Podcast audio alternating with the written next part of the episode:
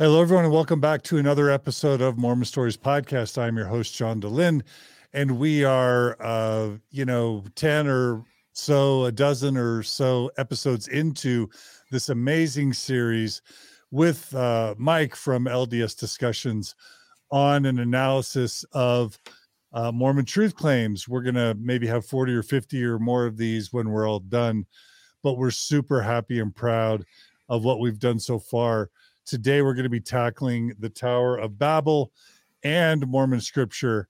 And of course, we have back with us Mike of LDSDiscussions.com. Hey, Mike. Hey, everybody. You ready for another one, Mike? Let's do it. all right. This is so good. So, we've talked all about, you know, Book of Mormon and we've started talking about the Bible. Uh, I, you know, we just finished an episode about the problems with Adam and Eve where we basically showed that Adam and Eve couldn't have been historical literal figures unless and yet the entire all of Mormon scripture and prophetic utterances from Joseph Smith to present um you know and the articles of faith they all rely on a literal Adam and Eve. And if that weren't enough we've we've got uh, the Tower of Babel that we now have to deal with. So where yep. should we begin so we we can just begin right go dive right in. So yeah, now we've done now that we've kind of moved into the biblical scholarship, we've done Adam and Eve, um, showing why that's not a historical story and why that impacts Mormonism. We've talked about the global flood, and so that leads us to the Tower of Babel. And so, um, again, anyone who's watching this or listening probably is aware of the story, but the Tower of Babel is the story in Genesis 11 that explains why different civilizations and communities in the ancient world spoke different languages. And so um, the story is estimated to have happened, you know, depending on who you're asking, about 2400 to 2200 BCE. And that's about 100 years after the global flood would have occurred. Um, and again, we talked about this with Adam and Eve, but in the global flood, secular scholars, and I would say most non secular scholars, would consider the Tower of Babel to be an, another etiological myth. Um, but the Book of Mormon, again, is going to tie this directly into literal history because um, it ties not just the Jaredites coming to the Americas, but um, to the records in the Book of Ether, the Nephite interpreters, and the truth claims of the Mormon Church and Joseph Smith as well, all tell us that this must be a literal event. Again, that most scholars today would argue without question is just simply not historical in the way it's presented in Genesis. And if we just want to kind of back up, um, you know, you can imagine you can imagine people sitting around maybe these people don't even know that that there are people living in the Americas. Maybe they don't even know that the Americas exists yet. Yep. And they're realizing that there are other civilizations and they're starting to have a language and they're starting to tell stories and write stories down. Yep.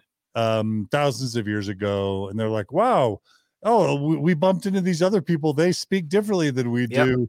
how do we oh and now that we bumped into another group and they have a totally different language like where are all these languages and peoples coming from? Yeah and so you come up with a story. Is that yeah, right? I mean yeah and again you know we tied this with adam and eve. I know we were talking about this where you know you look at the adam and eve story to the bible is similar to how joseph smith is creating origin stories in the book of mormon and this is no different. So in the book of mormon you're trying to answer that question of why when the white settlers arrived in america did they find these native americans who had dark skin who um, behaved differently than them, who did agriculture different, who lived differently than them. And you're trying to create the Book of Mormon creates an origin story for them because the white settlers are trying to figure out why these dark skinned Indians are in this land and how they got there and why they're different. And the Tower of Babel is the same thing. Like, you know, my kid, um, as he's growing up, used to ask, like, you know, if we saw someone in a store that was speaking a different language, they might say, you know, why why couldn't I understand that? And then you just explain, well, they, they speak Spanish or you know they speak Polish or they speak you know Arabic, whatever. You know, I'm trying to think of the different Urdu,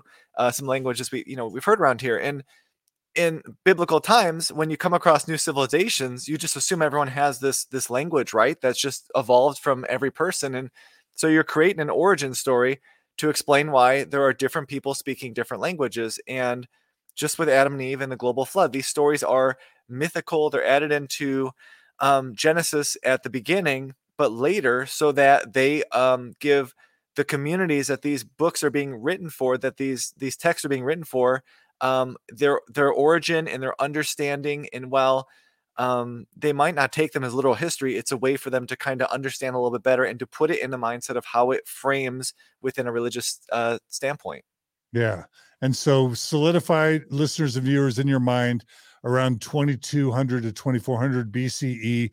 If the Mormon, you know, scriptural timeline is accurate, it's got to be around 2200 to 2400 BCE, right? At 100 years after the flood, and out of the gate, we're already starting with with the acknowledgement that that scholars and scientists say this event didn't happen, but right. let's let's suspend judgment and look at the evidence. Yeah, and so this is another one where we just you know if you go into it, um, you could kind of point out the problems really easily today. Um, but again, like I said, most biblical scholars agree that the stories of Genesis are not historical and were written later.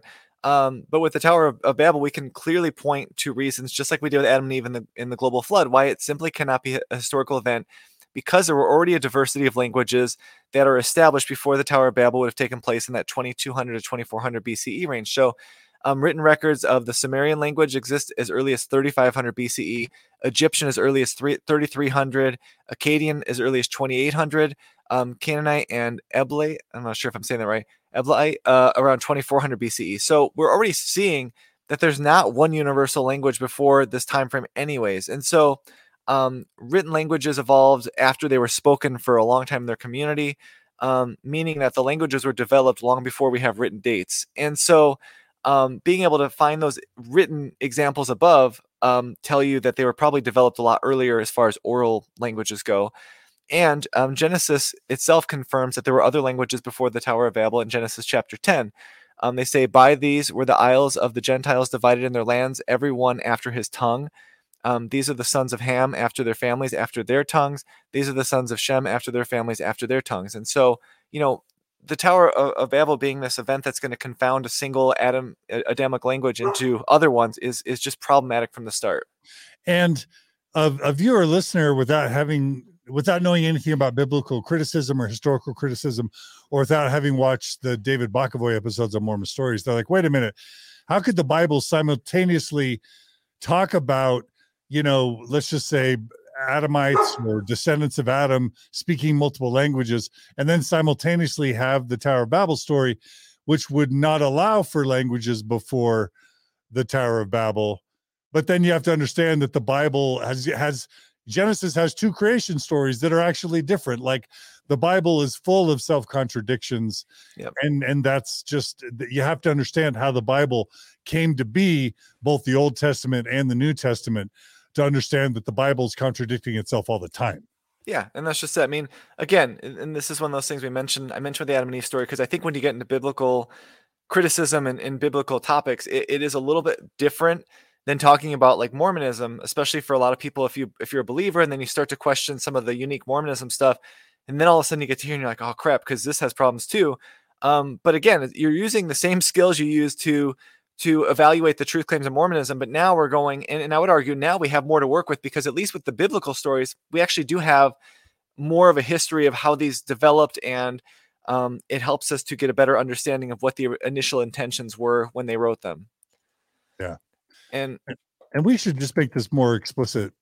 All of this is in an essay you wrote, maybe with some help of others at ldsdiscussions.com slash babel, B-A-B-E-L yeah so people can kind of look at the footnotes and yeah and there's gonna be more there's obviously more in there. This is a little bit obviously of a shortened version of it. But yeah i mean and this is just you know this is a really important thing because again i mentioned in the adam and eve episode that anthony miller was one who kind of turned me on to this but this, the tower of babel is this will be a shorter episode because it's not as um, involved as adam and eve in the global flood but it's just as important because of the, the way that joseph smith puts it directly into the timeline of the book of mormon and so you can't have a, a figurative or a mythical Tower of Babel story and still have the Book of Mormon be historical. And that is just where this stuff gets really problematic because I said earlier with these other topics, most churches can find meaning in these stories and still acknowledge and give space for the fact that they might not be like perfect literal history. With Mormonism, you, you just can't do that. Yeah. Okay. So uh I guess we go to the next slide. Yep, and so actually go back one more. Um, okay, okay. So we've kind of we've kind of hinted on this with some of our topics overall, but math is a really big problem when you get into some of these topics. And so, as we mentioned earlier, um, with Adam and Eve and the global flood, uh, most most biblical scholars agree that the Pentateuch was not likely created until somewhere around the sixth and fifth century BCE, at least composed composed in a way that we have it today. Um, That's yeah. the first five books of the Bible, right? Yeah. So, so for the Book of Mormon's purpose, it'd be the first five books of the Bible, which should be on the, the brass plates. And, um, you know, uh, one of the things about when we get into this a little bit, you know, Moses is, you know, believed to have been written this or, you know, ascribed to have written this. And um, he would have lived between like 1391 and 1271 BCE. But, you know, again, that's so far before these texts are being created that tells you that these were not being written by Moses, which is another issue with regards to how Joseph Smith puts that and cements that as, as historical um, data point. Um, but the point is, these are written late. And the belief was that the global flood wiped out all human life on Earth about 100 years before this happens, outside of those on the ark. So we have eight people. And that all life descended from Noah's family with one single Adamic language. I mean, every remember, under the biblical history, every single person on earth is dead except for like these eight people. So just imagine you're you're say you're at, at a holiday event, you're at a Christmas dinner with your family, and every person on earth dies except for that thing. You're you're gonna have one language. It's just how it goes, right? And so um, using the Bible's accounting of the children that came from Noah since the flood in Genesis 10. By the time of the Tower of Babel, there were about 70 men born from the lines of Noah, Shem, Ham, and, J- Japheth. And um, even if we were going to assume half of them were women, just for ease of, of doing this, there'd be about 150 people on the entire earth that would be told are creating this the Tower of, of Babel. And again, it's a math thing. 150 people would have to then gather all the supplies, mold all of you know the bricks or what you know the cement, however they built it, and that is impossible. And then when we look at the estimates of the world population based on archaeology, um, they believe that the around 3000 BCE, there were between 14 and 45 million, growing to between 27 and 72 million by two, 2000 BCE. So, um, in addition to what we talked about before about the global flood not being a historical event, there's a lot of evidence that the world was actually thriving with a diversity of civilizations and languages. And yet, in the Bible, we're being told there's about 150 people on the earth at that time.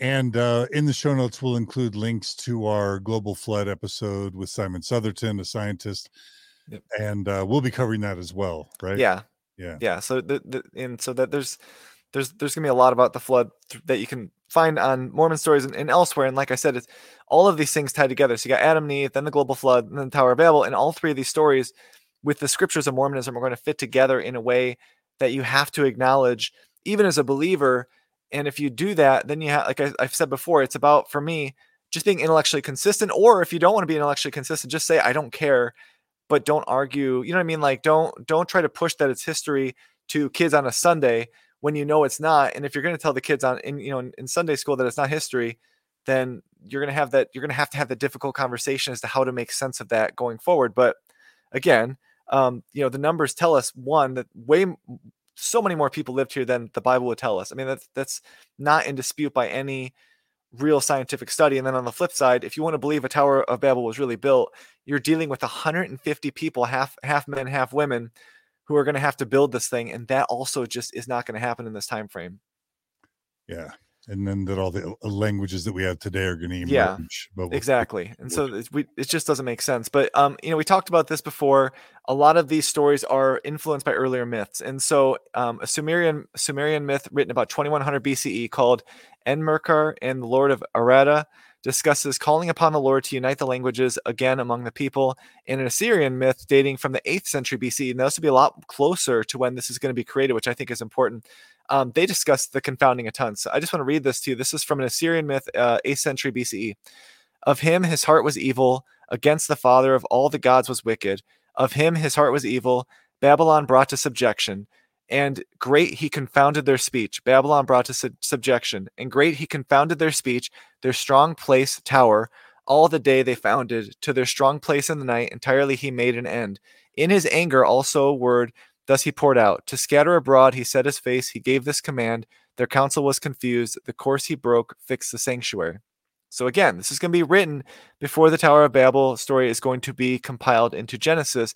And it's basically giving this Babylonian myth or, you know, that there was um, a confounding of tongues because the people were evil and then they get scattered. And so we're going to see this in the Tower of Babel story in Genesis, which again shows us that just like the Book of Mormon is pulling from 19th century ideas, these early uh, stories in Genesis are pulling from Babylonian myths, and that's why I mentioned before, as David Bokovoy says, without you know Babel, there'd be no Bible.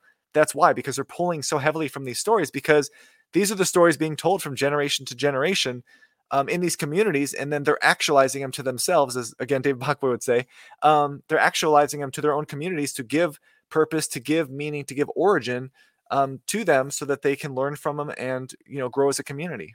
And again, a Mormon's going to go, wait a minute, 2400 comes before 2100. Right. So the, the Tower of Babel people would have written down the Tower of Babel stuff at 2400 right. BCE, and that that's earlier. But again, you you just made the point previously that those there's no evidence that those stories were written down until over a thousand years later um that then the tower of babel would have allegedly taken place. And and uh, again if we've got sumerian myths literally written around the time the tower of babel should have happened those are going to trump his you know if you're going to use if you're going to rely on historical methods at all you're to you're to conclude that it's much more likely that these Sumerian yeah. myths make their way into something written, you know, six or eight hundred years uh, BCE that then make it in, into the Bible. It's just it, it, it's it's that's what makes sense. Yeah, and, and not only that, but again, we've talked about before, and, and the episodes with David Bokovoy, I think, illustrate a lot better than obviously I could. But yeah. you know, there's no evidence that the story of the, the Tower of Babel was written down but there is a lot of evidence that the stories were not written down and they were originally written down so much later. And so um, I think as I think David Bokovoy, if I'm re- remembering this correctly, says these are originally written in Hebrew, and they can tell that because through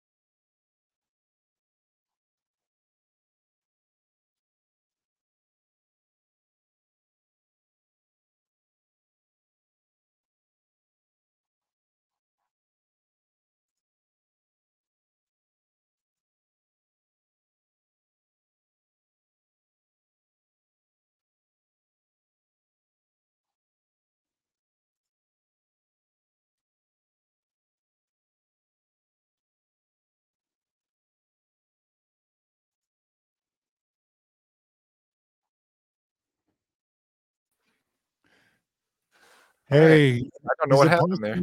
Someone in your house is using the internet. There's no one else here, and there's so, no. But what's weird is my I, I when when it first froze up, I I tried typing things are freezing up and it didn't go for a second. I checked my phone and it didn't load for a second. Now it's fine. So I don't know if I don't know if something happened outside that like made it hiccup or what because no one else is here.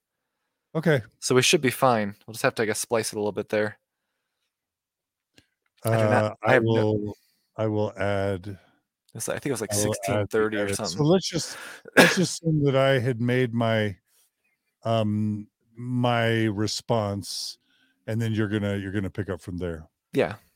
Okay. So, so I just made the summary about the dates in the Bible and every, and everything like that. Okay. So just jump in. Yeah yeah and, and so that's the whole thing and so like we were talking about there, there's a lot of evidence that was written later um, there's a lot of evidence uh, is i think david Bokovoy said hebrew is the origin of the original text of genesis um, for the the different sources and so because of that they know hebrew was not a written text i want to say like 1300 bce a written language and so the tower of babel was not written until probably at the earliest i mean i'm talking possible earliest to be like a thousand to 1200 bce something like that and so, while I guess you can make the argument that it would have predated the Assyrian myth, um, we have evidence of the Assyrian myth being in the eighth century because we have it. Um, there is no evidence of the Tower of Babel story being compiled before that, and a lot of evidence to say it was compiled after. And so again, it's it's kind of like one of those things where we're piling problems on top of problems. And so if you want to make that claim, it's just you've got a lot of other things you have to answer for in order to make it work. And that's where it gets messy. But at the same time, this follows the pattern that we see with Adam and Eve and the global flood of borrowing from earlier myths um, to create an origin story for the people this is being written for. Okay. So uh so what what's next? So this was um something that David Bokovoy actually mentioned on Mormon Stories when he was with you, is which is to say um that the story is likely a Babylonian polemic against ziggurat worship. And um when he had said that, I remember thinking that was a pretty cool thing because it, it kind of shows that it was a story that was being written for a purpose, which was to tell people, you know, not to view these these ziggurats as like these important things. And um so, you know, I started looking into it and I found out that a lot of scholars believe, and I'm not sure if I'm saying this right, but Etemenanki um, was a ziggurat which was ded- dedicated to Marduk in the c- city of Babylon and was likely an influence in the Tower of Babel story. And um, they said it was famously rebuilt by the 6th century BCE Neo Babylonian dynasty rulers Nabopolassar and Nebuchadnezzar II. Um, second, according to modern scholars such as Stephen L. Harris, the biblical story of the Tower of Babel was likely influenced by Etemenanki during the Babylonian captivity of the Hebrews. And the cool thing about this is not only does this match the story of the Tower of Babel, but it also, again, kind of confirms the dating of Genesis because this was famously rebuilt by the sixth century, which is around when they think these stories are being written. And um, this would be a story that be told during the Babylonian captivity, which is a lot where a lot of the scholars believe um, these materials are being kind of compiled and finished. And so, kind of like we talk about how DNA is being is confirming what we know about archaeology. This is kind of cool because this story is kind of confirming what they believe about the dating, which is why this is a really important data point in trying to understand how the story evolved and why it was written in the first place. Okay, and a ziggurat, I just looked up that term in ancient Mesopotamia, a rectangular stepped tower, yeah, sometimes surmounted by a temple. Um, ziggurats are first attested in the late third millennium BCE and probably inspired the biblical story of the Tower of Babel. Yep. So it's really important. And, it, you know, when you see the pictures, that I should have included when I feel like an idiot for not doing that. But yeah, when you look at the picture, like, yeah, like, that would make sense. Now, to be fair, I think the pictures are also based on the, you know, artists' artists picturing uh, what that would look like. But yeah, it, you know, so David Bokovoy's point is just awesome because it, it, led to me looking that up, which obviously he would have known that, but it's just cool because it helps to date, helps to give you um, clues on the dating of the text, why the text was written, and it makes sense. It fits. And so that's what we talked about earlier about when you talk about history versus kind of having straight faith.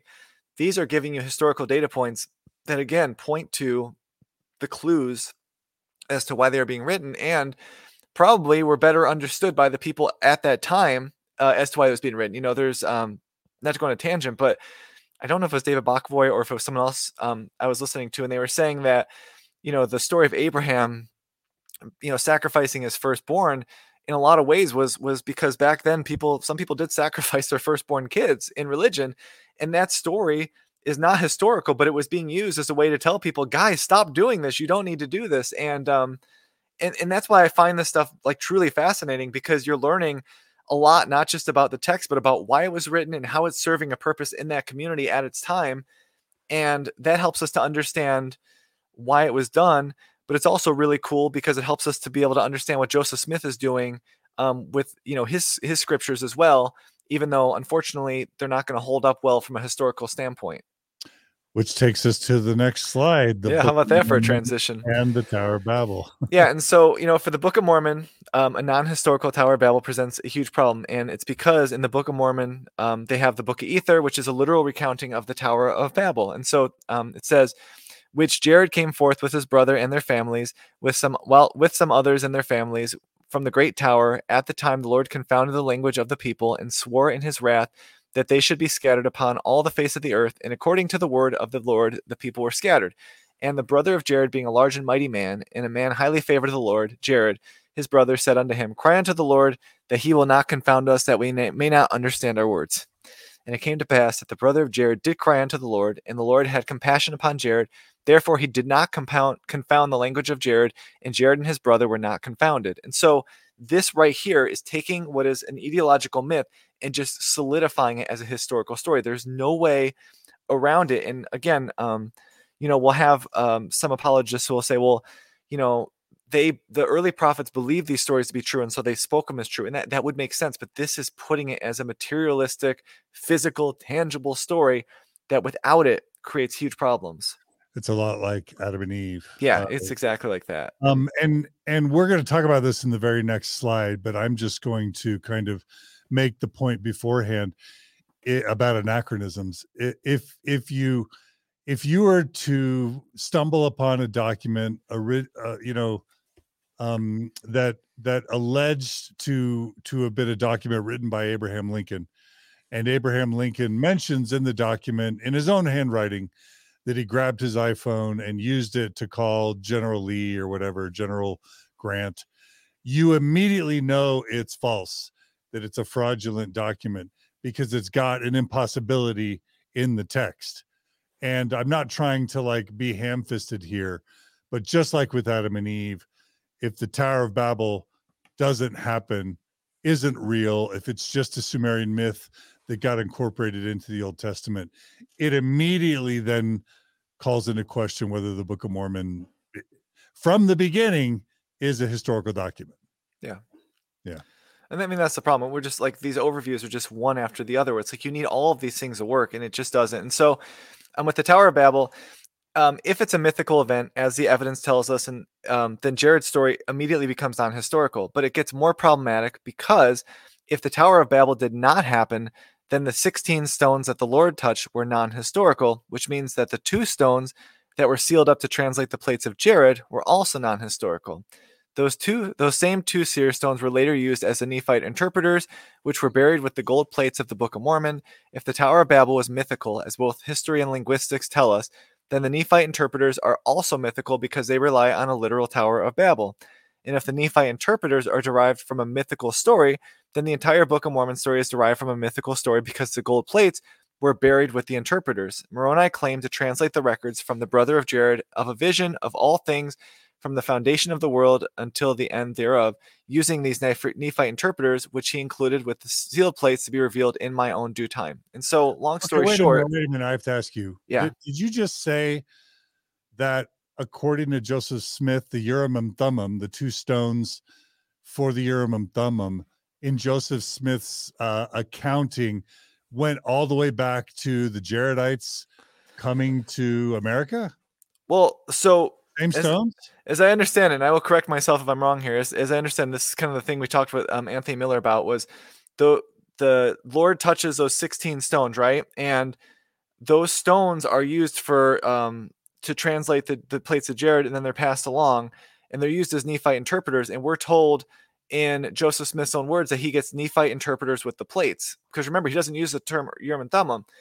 And so I guess it's possible they're different, but the, the phrasing leads you to believe that they have to be the same because he's calling them Nephite interpreters, just as they're used in the Book of Mormon as interpreters for the Nephites.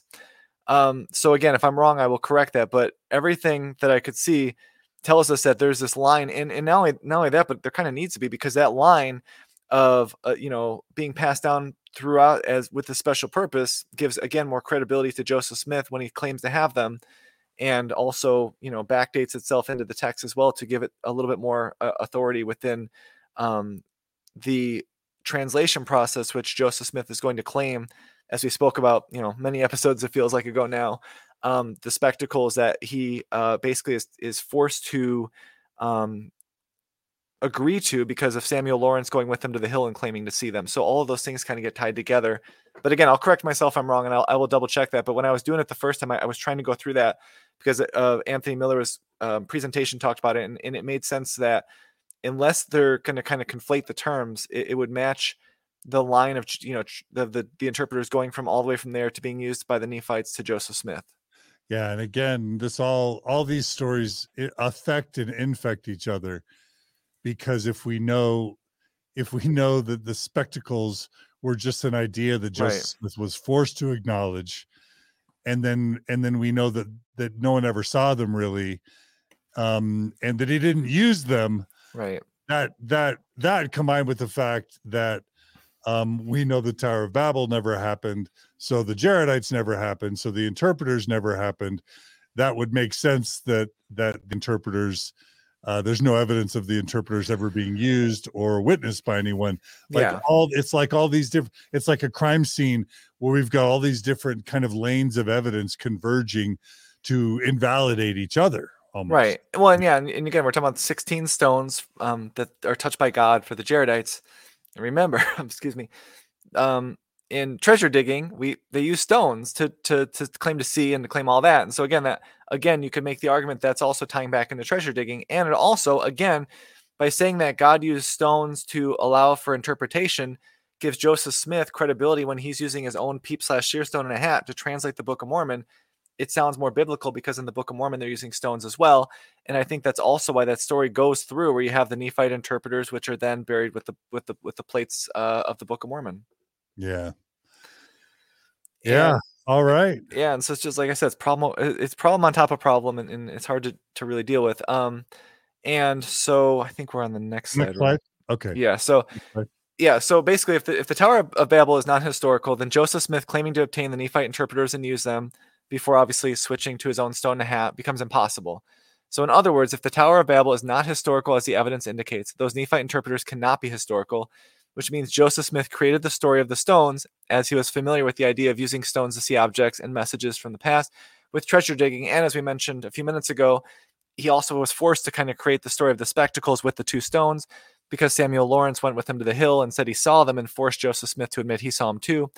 And as we've noted with Adam and Eve and the global flood, the Book of Mormon's dependence on a literal Bible is why we know the Book of Mormon is not historical. Before we even get into the issues that you usually see with the CES letter, um, or even the gospel topics essays, because all the of those horses, the come after. horses and the steel and the Yep. wheat and the barley. Yeah, and it's kind of Right. like we'll get into it down the road, but one of the coolest things about your interview with David Bokovoy was when you talk about the book of Abraham, because his whole point is like, don't even look at the translation. Don't worry about the facsimiles. Don't worry about the Joseph Smith getting it all wrong. If you look at the text of the book of Abraham, the text itself tells you it's not an ancient text. You don't even have to do that. And so it's the same thing here. It's like before you even get into the unique Mormon stuff, you can already tell that this book cannot be historical. And once you do that, everything else makes a lot more sense. Like it makes more sense once you understand this to read the Book of Mormon, because when you see all the errors, you're like, well, of course there's errors because he's writing this trying to basically backdate a lot of this stuff into ancient times. So of course he's going to have errors just as he made errors with the Bible. And that's why I think it's really fascinating, even though it's also really uncomfortable as a believer to go through it. Right. And so, you know, we kind of talked about this with the previous uh, biblical scholarship ar- uh, areas, but to look at the Mormon Church's stance on the Tower of Babel, um, this is a st- um, article written in 1998 Ensign by um, BYU professor Donald Parry, who I think might have been a general authority, but I'm not sure. Um, but he notes that because of the prophet Joseph Smith, Latter day Saints have additional knowledge that comes from the reality of these world changing historical events. For some in the modern world, the historicity of the Tower of Babel story, as with the flood, is often discounted. One modern school of thought considers the account to be nothing more than an artful parable in an old tale. But Latter day Saints accept the story as it, as, as it is presented in Genesis. Further, we have the second witness of the Book of Mormon. The title page of the Book of Mormon explains that the Book of Ether is a record of the people of Jared who were scattered at the time the Lord confounded the language of the people when they were while they were building a tower to get to heaven. The Book of Ether itself tells then tells of when Jared came forth with his brother and their families, with some others and their families, from the great tower at the time the Lord confounded the language of the people and swore in his wrath that they should be scattered upon all the face of the earth. And so, I mean, he's he's not. This is a, a good way to look at it because this is basically how the church teaches this that this cannot be just a, a parable, a mythical origin story. This has to be literal for the Book of Mormon. Now he's using circular logic to say the Book of Mormon proves it to be true, and I'm just arguing the other side of it, which is to say if it's not true, you know, he to take his own argument. If it's not true, the Book of Mormon can't be either. And uh, I went ahead and looked up Donald Parry. He's a professor of Hebrew Bible Okay. in the Department of G Ancient then. and Near Eastern Languages at BYU. Yep.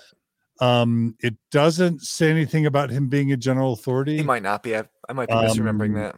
but uh you know again this is published in the church's Yeah, it's in the ensign. right So, so yep. Uh, prophets seers and revelators oversee the publication of the ensign Yeah, so I don't think this. And again, I, you know, if you if you said this to um, you know, uh, gospel doctrine class or whatever, no one's going to argue with you. This is the or church's Joseph. Smith or Joseph F. Yep. Smith or Brigham Yeah. Young or Joseph Smith. You you would not find any prophet serial revelator from Joseph Smith to now saying that the Tower of Babel isn't real. You wouldn't. That's just it. I mean, this, you know, I, th- I don't think it's any, that's nothing controversial. So Yeah. um, we'll look at some apologetic responses. And um, this is from uh, Fair Mormon. It's written by Michael Ash. And he writes in his introduction there are historical indicators, however, that suggest that the story is a myth in the scholarly sense. Um, and then he goes on to present the possibility that the Book of Mormon is not actually citing the Tower of Babel with the following statement When we shine the light of science and scholarship on the Tower of Babel, we find some interesting things.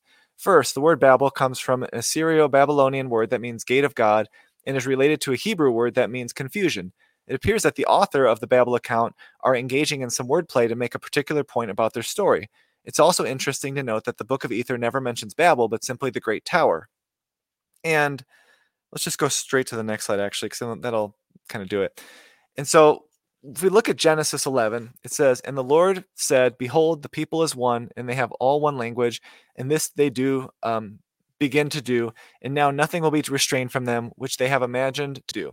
Go, go to, let us go down, and there confound their language, that they may not understand one another's speech. So the Lord scattered them abroad from thence upon the face of all the earth, and they left off to build the city. That's Genesis. Now let's look at Ether. Jared came forth with his brother and their families, with some others and their families from the great tower. At the time, the Lord confounded the language of the people, and swore in his wrath that they should be scattered upon all the face of the earth. And according to the word of the Lord, the people were scattered. And the brother of Jared, being a large and mighty man, and a man highly favored of the Lord, Jared, his brother, said unto him, Cry unto the Lord that he will not confound us, that we may not understand our words. And so, if you look at the, these two quotes, they're too similar. I mean, to say that there's another tower that's doing the exact same thing, it just doesn't make sense. And it really doesn't make sense given the fact that we've got the you know the Book of Mormon introduction stating this. This is just something that is coming out of, as I've said before, these apologetics come out of necessity. And so when you throw these out there, you got to have some textual evidence for it. And the textual evidence here is pretty clear that they're they're referring to the same event. Yeah, and and this is kind of a meta point, but who is Michael Ash? Who are these apologists? They're eh, until a prophet Syrian revelator kind of comes down. These are just uh these are just sort of professionals paid by the church to come up with theories to pacify people who have doubts or questions. But until it's incorporated, we, we know the line of authority. We know that prophets and revelators are the voices of God, allegedly in Mormonism. Just because some apologist writes something on a website or in a book, until it's it's brought into uh, the top church leadership and acknowledged, it's just uh, as the Mormon temple temple ceremony says the the well philosophies of men mingled with scripture, right? Why why should we even care what yeah. Michael says, right? Well, I mean, and, and you know, on the flip side, why should anyone care what, what I say? And, and so I, you know, I, I I get that because you're right. Like the thing is, what I'm saying here, and what Michael Ash is saying, Michael Ash is not speaking for the church in an official way. Although I do think that the church is very care, very good at sending people to apologists um, when they run into people with trouble.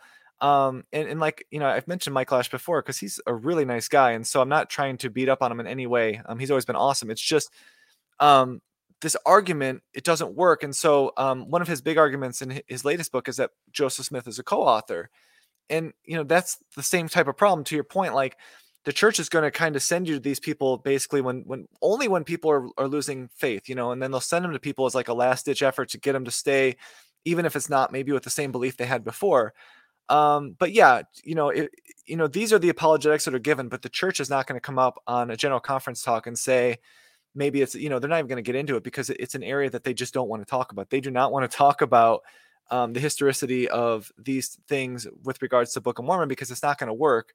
Um, so yeah i guess that's a long way a long-winded way of saying a lot of the apologetics are are used by the church as a last ditch effort. They're always kind of an arm's length away and they're not official and so until the church really incorporates them in an official way like or a gospel topics essay um, it's not as important but I do like to cover them just because of the fact that I think it, it does show where the church's um I don't know how to phrase it like the, the the the the brains inside the church I think that see the writing on the wall are going. And so when you see like Michael Ash or Richard Bushman or Patrick Mason when they start going uh, Terryl Givens when they start going a certain way you know that in a lot of ways the church knows that the writing is on the wall and they're going to have to slowly go there, even if they won't go there as fast. And so it's important to know what they're saying.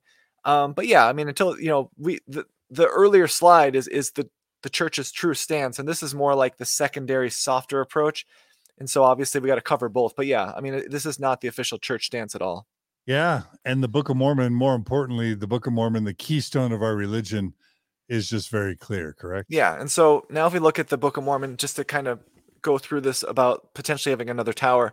Um, not only does the author of the Book of Mormon use the same language as the Bible as we showed in the previous slide, but the timing lines up. So um, it would be hard to claim there's another tower because the timing lines up in both of them. So you'd have to have, you would think, some time elapsed to even claim that there'd be a second tower that would have the same exact, you know, result from God. And more conclusively, Ether um, chapter two makes clear that the Jaredites went down into the valley, which was northward, and the valley, and the name of the valley was Nimrod, being called after the mighty hunter. Nimrod's kingdom is where the Tower of Babel was built, and in Hebrew and Christian tradition, Nimrod is considered the leader of those who built the Tower of Babel in the land of Shinar. Um, so even the Book of Mormon's heading for Ether, chapter one, makes it clear. It says Moroni abridges the writings of Ether. Ether's genealogy is set forth. The language of the Jaredites is not confounded with the Tower of Babel. The Lord promises to lead them to a choice land and to make them and, and make them a great nation. So it's just to say the Book of Mormon is telling us exactly what we'd expect, which is this, this is the Tower of Babel. Um, the heading is telling us that. I know the headings on a lot of these were written long after, but the point is, in no possible way is there textual evidence to, to suggest there's some second tower. This is the one. And so if the Tower of Babel is is, is mythical, which Michael Ash kind of admits at the start, where you know he says um, there are historical indicators, however, that suggest that the story is a myth in the scholarly sense. So if he's willing to say that, and then you get to a point where there really is no other way to make a second tower work, I mean, he's being honest in that in, in that first statement. I'm, you know, so I applaud him for that. But it, it just shows the problems that this creates for the the text of Mormonism when you have mythical events being written into the Book of Mormon as historical, because it tells you that whoever wrote the Book of of Mormon was detached from the time that they claim to be in. If they're writing something down that we know didn't happen. Yeah, and for those of us raised Mormon, was there ever a question that the Tower of Babel uh, was literal? No. I mean, no. I was 45 years in the church. Never once was there any question that literally any story in the Old or New Testament was anything other than literal. Yeah, there's no way. Just I mean, no it's just question. it's just how it is. And so um just to, you know, again, kind of cover apologetics a little bit because I, I really want to try to do that in these overviews, but um, there's not a gospel topics essay or entry on the church's website, nor is there much in the way of apologetics um, online, like on the church's site about the Tower of Babel. So that's why you know we kind of went to, to fair on that. Um, and then, like I said, well, there are apologetics about the historicity in general, um, because of course this this affects more religions than just Mormonism. Most scholars will readily acknowledge the story is an etiological myth um, that was designed to give you know meaning and origins to, to this community. And as I've said for the other ones, this is not nearly as big a problem for other religions as it is for Mormonism. Yeah. And honestly, the only reason there's no gospel topics essay on this is because we haven't made a big deal about it. Like, you know, whether it's Mormon Think yeah. or Mormon Stories or CES Letter. If we were to really, if we were to create a billboard in Salt Lake City on the Tower of Babel, point people to an essay, point people to enough of these discussions about it, voila, we would see a gospel topic. Yeah, and that's I mean that's true, and, and it's like even for me when I started diving into this stuff, it took a long time before I got here, and so I think most people that lose faith in the church are not going to stick around and, and, and keep reading this stuff. Like for me, it, like I said, it's, it's fascinating, and I was really trying to figure it out, and, and so I, I came across it by talking to Anthony Miller. But yeah, I think you're right. Like this just isn't a problem that reaches a lot of people, but it's so important. So it's like it's kind of one of those things that's weird because a lot of times I think you talk about Tower of Babel and Book of Mormon, I think people's eyes are going to glaze over because at this point it's it's not as juicy as polygamy or the first vision or you know um, anachronisms but it's to me it's just as important because it actually in a lot of ways it's not i don't know if anachronism is the right word but it's, it's out of place. It shouldn't be there and yet it appears. And so um yeah like it, building a you can't build a castle on a cloud. Yeah and just... and if if adam and eve and the tower of babel and the global flood are all clouds if they're all yeah. myth joseph smith makes it all literal. He's he's referring he's building an entire book of mormon historical narrative alleged historical narrative on these events being literal yeah. which then means the book of mormon isn't literal. And of course if you now add that to the archaeological anthropological geological linguistic and genetic evidences Yeah. All of that's telling us the Book of Mormon isn't literal, and we we could have known that just by knowing that Adam Yeah. and global flood and Tower of Babel never happened. Yeah, I mean that's just it. And and again, it's like I I know it feels oversimplified, but it's true. Like once you understand that, and I, like I said earlier, I think it actually helps in a lot of ways because once you understand that, then I think it's easier to start looking at the other problems and understanding where they came from because all of a sudden you can really start to understand that the foundation is based off of just a misunderstanding of, of biblical history. Yeah. And Yeah, so we've right. got a we actually have a few slides kind of concluding this, but you know, like I said earlier, you can approach this from multiple areas of study, just like with Adam and Eve, just with the global flood, to know it's not a historical event. So, you know, we can look at the diversity of languages that began long before the Tower of Babel, which we talked about earlier, um, which tells us that there was not some united Adamic language leading up to this. Um, furthermore, Genesis Genesis 10 talks about you know all of the different you know lines t- speaking in the manner of their tongues, um, which tells us you know that it probably wasn't even at that point understood that way. Um, and then we can look at the fact that we have other mythical stories that have the same exact thing, where you've got the confounding of languages, a scattering of people. Um, and so, like I said, the, the study of linguistics, linguistics tells us that the idea of a singular language that becomes confused, it just doesn't exist. And it's like just like the global flood. You know, with the flood, we have all of these civilizations that carry on completely undeterred throughout the time of the global flood. And with linguistics, we have languages that continue on completely undeterred, un you know, you, you would you would technically see this, you would expect to see these huge disruptions where you'd see writings on cave walls or some of these writings we have that were before the, the Tower of Babel would have happened. And then you would you would see no continuation ever after a certain point. But none of that happens. And so it tells you that there's not some worldwide event where God is scattering people around the world. Um, you know, again, there's only about 150 people at that time, scattering them around the world, giving them different languages. It just there's there's no I mean, does he like pick them up and like move them? yeah, and that's Does like a tornado come and carry them to America? and that's Like, another problem because I'm sure from a biblical, I think from a, s- I think I think I heard once they said that the scattering was done by like creating creating environmental situations that force people away from each other, and the fact that they can't understand each other, they kind of split. So you'd spread out that way. But yeah, I mean that's the problem, and that's the problem where you know we we talk about in the Adam and Eve episode where there are all of these elements of these stories that you can look at and go, yep, that's mythical. You know what I mean? Like it just you look at it now. If you look at it with a blank slate and you didn't know it was obviously it's hard to not know it's from the Bible but you look at it and you go, yeah, it reads like a story that you would tell, you know, like a, a, a tall, a tall, tall tale or a, a fable that you'd read to a kid to give you a, embark a lesson on them. It just it, it doesn't read like history, and it's because it, it's not, you know. And, and again, it, it, yeah. no, go ahead. It'd be cool to have an episode with a linguist just to talk about how languages develop and how how long it Yeah. takes and how that ties to population and Yep. you know chronologies because I I think we, you could probably find that language evolves a lot like genetics.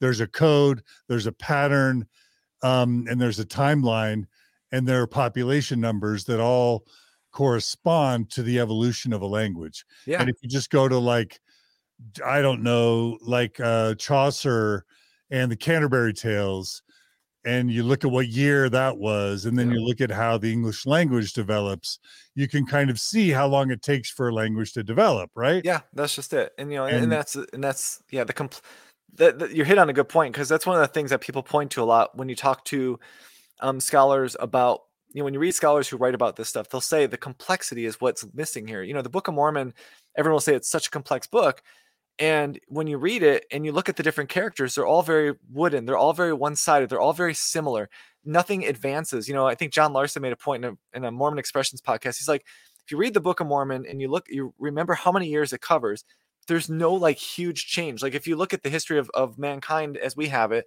you could you would know from a 1000 year you know time frame the the advancements would just be you know innumerable. And in the book of mormon they're just it's not really there and it just shows you that the author while he was good at kind of weaving stories together was not good at evolving characters and evolving what they were dealing with. It's it's very kind of one dimensional and that's really hard for a believer to hear but that is why when people from church talk about how complex the book of mormon is if it was truly that complex you would have people who are not mormon in literature classes teaching it. Maybe they don't believe it's his, be historical but they'd be teaching about how amazing it was that somebody could create such a complex book. You don't see that anywhere because it just isn't that complex unless you're raised to think it is and and that's we've talked about that in a previous episode but it's it's a big pro- it's a big problem and and you hit it on the head with the languages. It's so complex and none of that complexity is inherent, and that tells you it's not historical. It's it's a really good way to kind of note that this is being written from the perspective of someone who's trying to create an origin story and not thinking about all the things that would have to happen. Yeah, just like we've had Michael Coe on to talk about our archaeology and anthropology, Robert Ritner on to talk about Egyptology, and then the scientists that Simon Southerton's brought on to mm-hmm. talk about, you know, genetics and the global flood and Adam and Eve. We need to have a linguist on Mormon stories to talk about both yeah Tower of Babel and the Book of Mormon from a linguist point of view. I, yeah, I would definitely like to see that just to yeah. see their perspective. But yeah, and then, you know, just to kind of conclude, we've kind of covered some of the stuff, but you know, the Book of Mormon states that the Jaredites come from the Tower of Babel and are only able to maintain the original Adamic language after pleading with God. And so it cements it as a historical story. And um, they come from the Valley of Nimrod, which is a nod to the Bible. They use similar, very similar language with phrasing from Genesis. And, you know, just kind of going back to the apologetics is the only reason you would even want to consider a second Tower of Babel is just because you know the Tower of Babel is not a historical story. And if it's not, it creates a massive problem for the Book of Mormon's historicity. It reminds and, me of when they had to create a second Cumorah because the first yeah, that's, didn't work. It's the exact same thing. Find a second Cumorah, and then you got to make the geography really small. Yeah. And all of a sudden, you're saying, "How could we?" Of course, genetics disappear, and of course, genetics get bottlenecked. You apologists have to make the target smaller and smaller and smaller so that they build expectations so low. Yeah. And it's like, of course we of course the Tower of Babel didn't exist, you know? yeah, and you know, it's one of those things where it's like I, I've said this a lot. And for me, the most important thing to do is to say, let's take this stuff at face value. And if we take it at face value, what does it tell us about the what Joseph Smith claimed versus is what we have today? And, and I think that's the important thing. And I wanted to read you a quote real quick because I love this one. And um, it, let me see if I can find it real quick. Actually, we'll do it at the end because it'll be a good way to, to summarize apologetics at the end. Um, okay. Okay. But but anyway, so um, this is a great slide. The Book of Mormon tells us that the Jaredite story comes from 24 plates of records that were translated with Nephite interpreters that were touched by the Lord following the Tower of Babel, and those same interpreters were claimed by Joseph Smith to be with the gold plates of the Book of Mormon. The Tower of Babel is a myth, as the evidence tells us, and every story that comes from with, comes from it cannot be historical. And I know um, one of the things that a lot of people are going to tell us is that that's too black and white of an approach. And, and I get that. So the black and white approach is a tricky one. But if the Tower of Babel is not historical, the Nephite interpreters that Joseph Smith claimed to physically possess were never created at any point. And that is the point that is of such massive importance because, as we've mentioned in some of these episodes, Joseph Smith is making these things material to give meaning to the people around us in the Americas, right? Because in America, that's where all this is taking place. But if he's making something physical, you can no longer say that the early prophets believed it was a, you know, or some people, like I said earlier, they'll say, well, the early prophets believed it to be a story, but, you know, it, it was mythical, but they believed it because it was told over generations. But this makes it physical. This is where you start to, to lose that ability to just say, well, they believed it, but it was metaphorical, and that's why it's written into the records. This, this unfortunately, just it ties it down in a way that you can't get away from that. Yeah, without the Tower of Babel, you don't have uh, the Jaredites you yep. don't have the 24 plates uh, you don't have the interpreters uh, which means you don't have the book of mormon basically which then yeah. calls into question joseph smith and calls into question the entire foundations of mormonism yeah and that's i mean that's just it i know it seems overly simple but i think for that's just the, a, that'd be it's like somebody who would try to argue i know you've got a document that's got abraham lincoln using an iphone yeah. but it's overly simplistic to say that that makes the document fraudulent. No, yeah. certain uh, certain historical proofs invalidate documents. They just do. You know? Yeah. Well, and again, yeah, and, and, and that's the thing. And I, I know, I know, I've mentioned this a few times, and I don't want to beat a dead horse here, but it's like one of the things you'll hear is like, well, you you have to have faith. You have to have faith that these stories were either literal or that these prophets believed they were literal, and so they wrote them in. And again, for me, and I've said this before on the website, don't know if I said it here, but you know, this idea, and I don't know how to phrase this, but faith to me is the belief in things we cannot know, we cannot see. So, Tower of Babel, you can have faith in it from a standpoint of if you don't look into it because you, you just can't know, right? We can't know there wasn't a tower. But the problem is for me, faith is not the belief in spite of what we can see. So to say that you should still have faith in the Tower of Babel, even though we can show from both a textual standpoint and from a historical standpoint didn't happen. I don't think that's still having faith. And so I think when the, when when you hear people say, just put on the shelf and have faith, it'll all work out in the end. I think that's where you you you take that leap from faith to, I don't want to say blind obedience, but just to ignoring problems that you would not give space to if it was another religion. And, and I think that's where we all have to look within ourselves and say, do we really want to know this stuff? Do we really want to get into it? And if we do, we're going to have to acknowledge this in some way because you can't just ignore it because it is so importantly foundational to Mormonism. Yeah. So here that brings us to your final slide. Yeah, this is the final slide. So it's just as we see with um, Adam and Eve in the flood, the Book of Mormon ties itself directly to a literal historical Bible, which was the pro- predominant belief of the 19th century. And so, again, we've mentioned this before, but the 19th century, people really believed the Bible was a history book. And this helps give us a, a window into the worldview that, that fueled the ideas of the Book of Mormon. Um, but unfortunately for Joseph Smith, it also creates a lot of testable truth claims that we can evaluate its historicity by, such as like DNA and the, the, the Native Americans, Adam and Eve, Tower of Babel, global flood. And so, if any of these events are not historical, then nothing that comes from them is going to be historical. It's you know, it's it's like it's the phrase you know, like uh, not this isn't. I'm not saying the Book of Mormon is garbage. I'm just saying like when you create like a, a computer program, they'll say it's garbage in, garbage out. You know, or you know, if good goes in, good's going to come out. If bad goes in, bad goes out. And so it's like if if non-historical stuff is going in, you're not going to get historical stuff out. It just doesn't work that way. And so to me, that that really is like the biggest part of the, these first three: the the Adam and Eve, global flood, Tower of Babel. All three of them are just linked as historical events, and all three of them are not true in a historical sense. That's it. Like everything that comes from that is not going to be true. And in the Bible, you can make the argument. I think it's a fair one to say that they in those times and not necessarily believe that they were writing perfect history. They knew these were were were, were stories. They, they viewed history differently then. But in the 19th century, they did view history like we do today. And so that's the problem. Joseph Smith is taking what he thought was a literal history and then basically building off of it with uh, basically a sequel to the Bible and the Book of Mormon.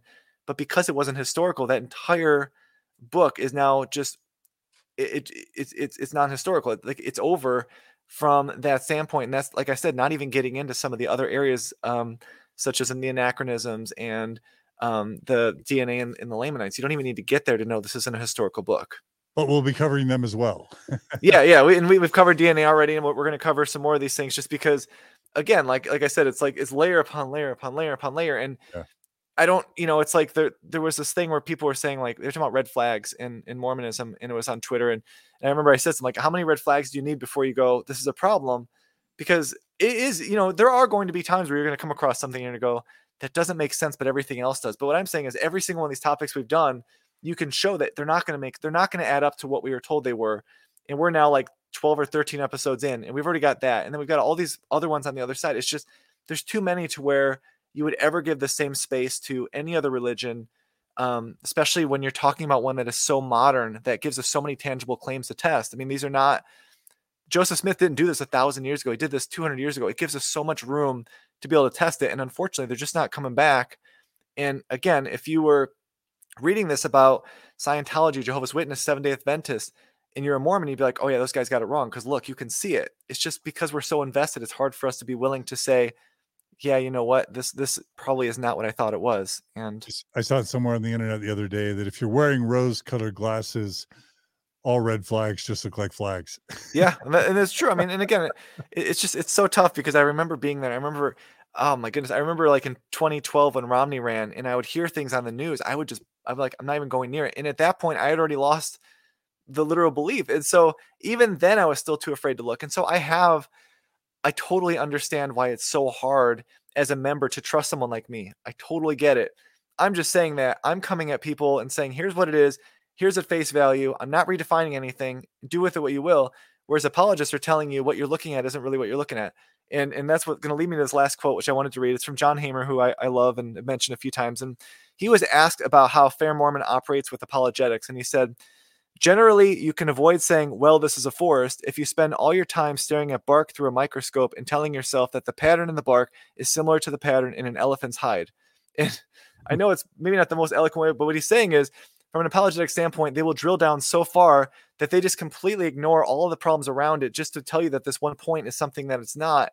And he's obviously oversimplifying. I just, I love that quote because it really does show that sometimes if you, as an apologist, can get a member to just keep digging down and digging down, digging down, you'll kind of forget the the bigger picture. And and that's why I mentioned needing to look at this in totality. And we've done something that we probably thought was impossible. We've concluded a Mormon Stories episode in less than an hour. I know. Give us a round That's of applause for that one. Well, great Yeah. job, Mike. This is a really important one. Uh, in the show notes, we'll have a link to all the episodes we referenced, including uh, the Tower of Babel episode or, or essay on the LDSdiscussions.com Yep. website. And what what good. other what other topics uh, should should uh, viewers and listeners look forward to coming up? Well, we've got a few more on the Bible and how it impacts Mormonism. So we've got um, Deutero Isaiah, which is, I would argue, the most important um, as far as kind of, you know, being a smoking gun as far as using material that wouldn't have been available. Um, we've got the long ending of Mark, which is a really good one. That'll probably be a shorter one too for those who enjoy these shorter ones. Uh, the one I'm kind of excited about is the Sermon on the Mount and how it's used in the Bible and how that gives us a lot of clues as to the historicity of the Book of Mormon because that's one I never thought of as a member, never thought of even until long after I left, uh, as to how important this the Sermon on the Mount being used as a sermon on the temple is. So that one's going to be a really fun one. That's going to come up in the upcoming weeks as well. All right. Well, Mike, you're a gift to us all. I can't thank you enough for your time and your willingness to create this series. When we're done, if we if we all live over the next uh, six Yeah. to 12 months, we'll have 40 to 50 of these episodes and we'll probably share them not only as a playlist on YouTube, but maybe as its own podcast so that people can just kind of from A to Z go through the top 50 or so issues with Mormon truth claims and get a really solid, integrated, contextualized education. So thank you, Mike. Thanks, guys. All right. We'll see you soon. Bye. And uh, viewers and listeners, thanks so much again for joining us today on Mormon Stories Podcast. Again, I'm John. Uh, check out all these essays at ldsdiscussions.com. Uh, we are so uh, grateful for all the donors that make Mormon Stories possible. We couldn't do this without your financial support. Unfortunately, we lose donors every month, uh, and less than one out of a thousand of our donors and listeners actually donates. And so we're always having to scramble to keep the revenue coming in so that we can pay Gerardo and Jen and Brooklyn and Jennifer and me and everything else. So if you value this content, please join with our uh, with our honored small group of donors and become a monthly donor. You can go to mormonstories.org, click on the donate button, 10 bucks a month, 20 bucks a month, 50 bucks a month, 100 bucks a month, whatever you can afford. It's tax deductible in the United States. Uh, we're we're we've been tra- financially transparent since day one, like all 501c3s are required to do.